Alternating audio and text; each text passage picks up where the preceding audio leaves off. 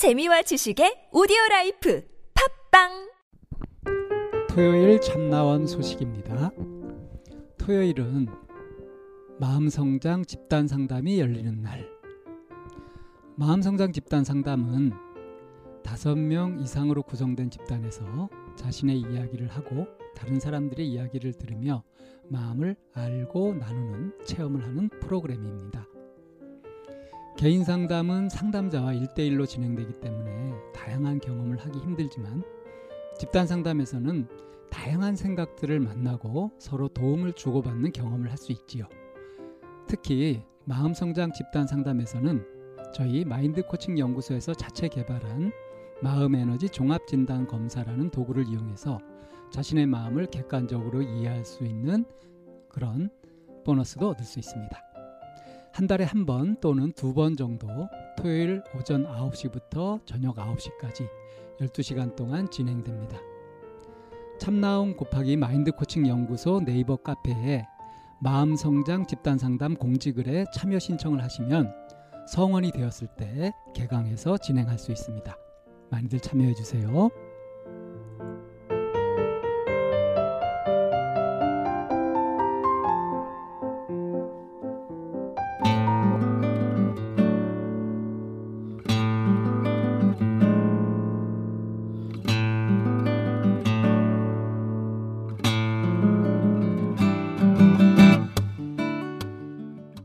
참나원 다섯 번째 시즌입니다. 우리 참나원은 여러분과 함께 만듭니다. 방문 상담이나 전화 상담은 연락처와 별칭을 사연과 함께 보내주시면 됩니다. 신청 방법은 chamna-one 골뱅이 다음점 넷 참나-원 골뱅이 다음점 넷으로 또는 카페 네이버에 참나원 곱하기 마인드 코칭 연구소 참나원 상담 신청 코너에 올려주시면 연락드립니다. 부부나 친구 또는 가족 상담도 환영합니다.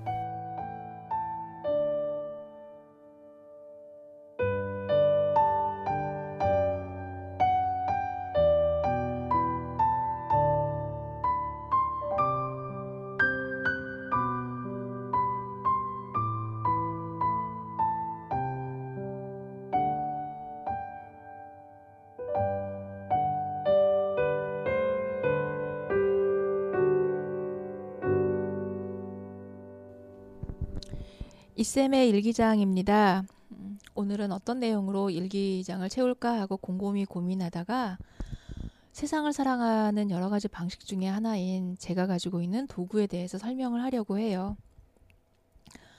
음, 우리는 사후세계에 아직 가보지 않았죠. 그리고 많은 사람들이 사후세계에 다녀온 얘기도 하고요. 그리고 사후세계에 다녀온 사람들이 아주 상징적으로 뭐 염라대왕이니 아니면 신이니 이런 얘기를 하죠. 신 앞에 가서 마치 심판을 받는 것처럼. 음, 어떤 사람이 이제 자기의 생을 다해서 그 최후의 그 신 앞에 가서 자기 자랑을 막 합니다. 그, 그거를 그냥 상징적으로 하느님이라고 할까요? 하나님, 저는 참 잘 살았다고 생각합니다. 저는 모든 것을 완벽하게 잘 만들고 이 완전함을 꿈꾸기 위해서 정말 부지런하고 최선을 다해서 살았어요. 저 참 잘 살았죠? 라고 얘기를 했어요. 그랬더니 하나님이 뭐라고 얘기하시냐면 아니다. 너는 너의 완전함을 만들기 위해서 다른 사람을 들에게 플리투누스의 침대를 들이댔다. 그래서 길면 잘라 죽이고 짧으면 늘려 죽이고 해서 너만의 잣대를 상대방에게 강요하면서 살았다. 그렇지 않 잘 살지 못했다라고 돌려보내요. 자, 두 번째 사람이 하나님 앞에 가서 하나님 저는 손바닥에 사랑을 들고 다니면서 모든 사람들에게 살아, 도움이, 도움을 주면서 저의 사랑을 실천하면서 살아왔습니다. 참 잘 살았죠? 라고 얘기를 했어요.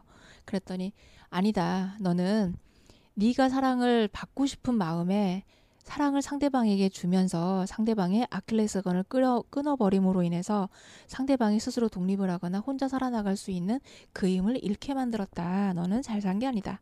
하고 돌려보냈어요. 자, 세 번째 사람이 가서 얘기를 해요. 하나님 전 참 잘 살았다고 생각해요. 인생은 성공하기 위해서 제 삶을 반짝반짝 닦았고 이 성공을 위해서 최선을 다해서 살았습니다. 역시 성공만이 인생에서 가장 크게 남는 것 같아요. 라고 얘기를 했어요. 그러니까 하나님이 뭐라고 말씀하셨냐면 아니다. 너는 잘 살지 못했다. 왜냐하면 너는 너의 성공을 위해서 다른 사람의 감정을 짓밟으면서 가지 않았냐. 독주하는 데는 최선이었을지 모르겠지만 그 다른 사람의 감정을 짓밟으면서까지 그렇게 너의 성공이 빛나게 하고 싶었더냐. 그렇지 않다라고 얘기해 주셨어요. 자, 네 번째 사람이 하나님 앞에 나가가서 얘기합니다. 하나님 저 잘 살았죠. 저는 뭔가 남다른 그 독특한 거를 찾아가는 것이 생을 잘 꾸려나가는 거라고 생각을 하면서 열심히 뭔가 특별한 것을 찾으려고 노력하면서 세상을 살았답니다. 저 잘 살았죠? 라고 얘기를 했어요. 그러니까 아니다. 너는 남과 다른 것을 추구하느라 평범한 그야말로 네잎 클로바를 찾기 위해서 그 세잎 클로바를 무지하, 무지하게 밟았다. 평범한 일상에서의 어떤 너의 삶은 뒤돌아보지 않지 않았냐. 아니다 하고 얘기하고 되, 돌려 보냈어요. 자, 다섯 번째 사람이 앞에 나아가서 뭐라고 얘기했냐면 저는 아는 것만이 힘이다라고 생각을 하면서 열심히 알기 위해서 노력하면서 정말 최선을 다해서 살았습니다. 역시 아는 게 많이 쌓이니 내 안에 지식이 축적되어서 그게 저에게 힘으로 작용하더군요. 라고 얘기를 했어요.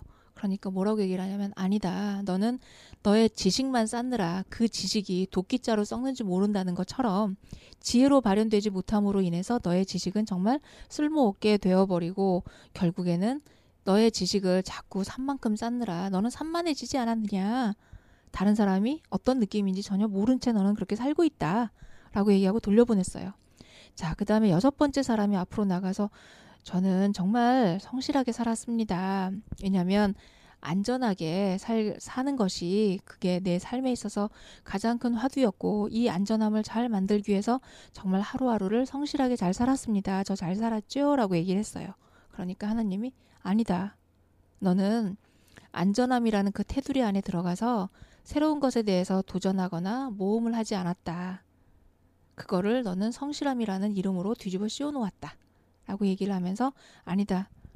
다시 돌아가서 찾아봐라 라고 얘기를 했어요. 자, 일곱 번째 사람이 앞에 나아가서 얘기합니다. 역시 재미있게 사는 것만이 최고라고 생각하고 정말 저는 재미있고 신나게 어떤 재미를 위해서 살아왔습니다. 라고 얘기를 했어요. 그러면서 역시 그러면서 다른 사람들도 아마 저를 보면서 즐거웠을 거예요. 라고 얘기를 했어요. 그러니까 되물었죠. 왜 재미를 찾, 찾았느냐? 무엇이 두려워서? 무엇을 보는 게 힘들어서 그렇게 재미를 찾았을까라고 물어보면서 너는 너에게 어두운 그늘이나 고통이나 힘듦을 제대로 직면하지 않고 그거를 보기가 힘들어서 뭐 했냐면 재미와 흥미를 찾아서 도망갔다. 그래서 다른 사람의 고통이나 다른 사람의 힘듦에 대해서 과연 네가 이해하고 마주, 마주할 수 있겠느냐라고 물어보면서 되돌려 보냈죠. 자, 여덟 번째 사람이 앞으로 나아갑니다. 저는 음, 힘이 최고라고 생각했어요. 그래서 저의 힘을 가지고 다른 사람들을 잘 보호하고 다른 사람들을 잘 이끌고 그들을 잘 안내하고 살았다고 생각합니다. 그래서 힘을 가지는 것이 다른 사람들을 보호하고 안내하는 거라고 생각하면서 그 힘을 키우면서 살았지요. 저잘 살았죠? 라고 얘기를 물어봤, 얘기를 해요. 그러니까 하나님이 뭐라고 얘기하냐면 아니다. 다른 사람도 충분히 자신의 삶을 끌어나갈 만한 힘이 있다.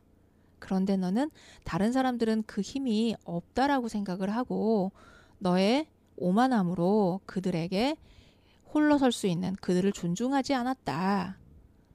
네 힘만을 믿으면서 그래서 다른 사람들을 작게 만들었다고는 생각해 본 적 없냐라고 물어보면서 되돌려 보내죠. 자, 아홉 번째 사람이 앞으로 나갑니다.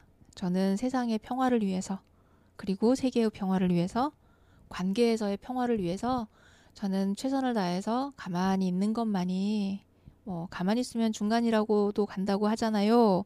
저는 그들의 평화를 위해서 그리고 나의 평화를 위해서 그렇게 살아왔습니다. 잘 살았죠? 라고 얘기를 해요.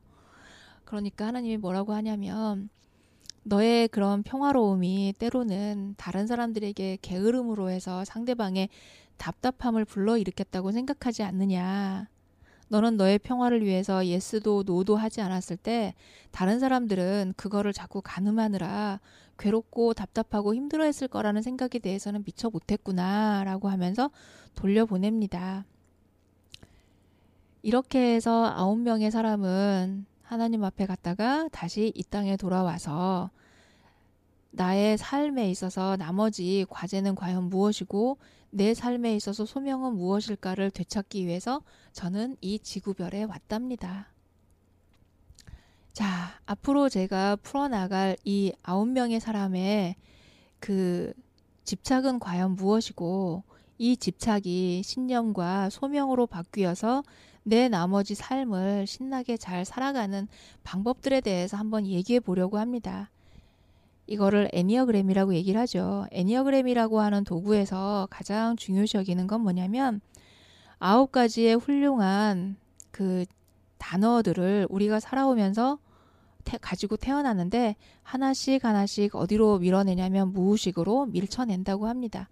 무의식으로 밀어내서 밑에 깔아 앉게 됐을 때 이거를 놓치면 죽을 것 같아라고 하는 게 그게 나의 집착이라고 하는 거죠. 그래서 애니어그램에서 주장하고 강조하는 거는 뭐냐면 우리는 9분의 1의 인생밖에 살고 있지 못하고 있기 때문에 나머지 9분의 8의 인생을 회복하자 하는 게 애니어그램에서 강조하는 내용이라고 합니다. 어떤 사람이 저에게 물었습니다. 애니어그램을 뭐라고 얘기할 수 있습니까? 라고. 그래서 저는 그 사람에게 아주 자신있게 얘기했죠. 애니어그램은 자유입니다. 라고. 자, 많은 사람들이 자유롭게 살고 싶어서 자유를 주장하면서 지내고 있는데 어떻게 자유를 회복하고 그리고 내가 가지고 있는 집착을 넘어서 신념과 소명으로 나아갈지에 대해서 앞으로 함께 풀어나가 보도록 하, 하지요. 그렇게 해서 훌륭한 도구를 가지고 사람들을 만나게 되면 다른 사람들을 이해할 수 있게 되고요. 이해하게 되면 뭐 한다 그랬어요? 사랑할 수 있게 된다고 그랬죠. 사랑이 무엇인지 우리 하나씩 하나씩 잘 이해하고 풀어나가 보도록 합시다. 이쌤의 한 줄 일기장 9분의 1의 인생이 아니라 9분의 8의 인생을 회복해서 자유를 회복하자.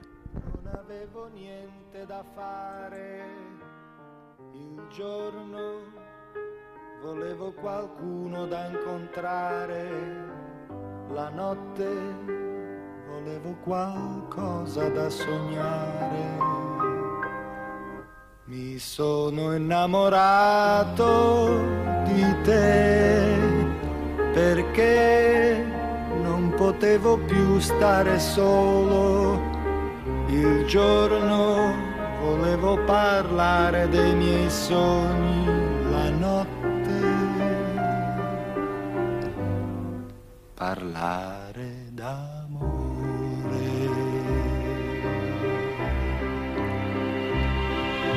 Ed ora che avrei mille cose da fare, io sento i miei sogni svanire, ma non so più pensare a nient'altro che a te. Mi sono innamorato adesso non so neppure io cosa fare. Il giorno mi pento d'averti incontrata, la notte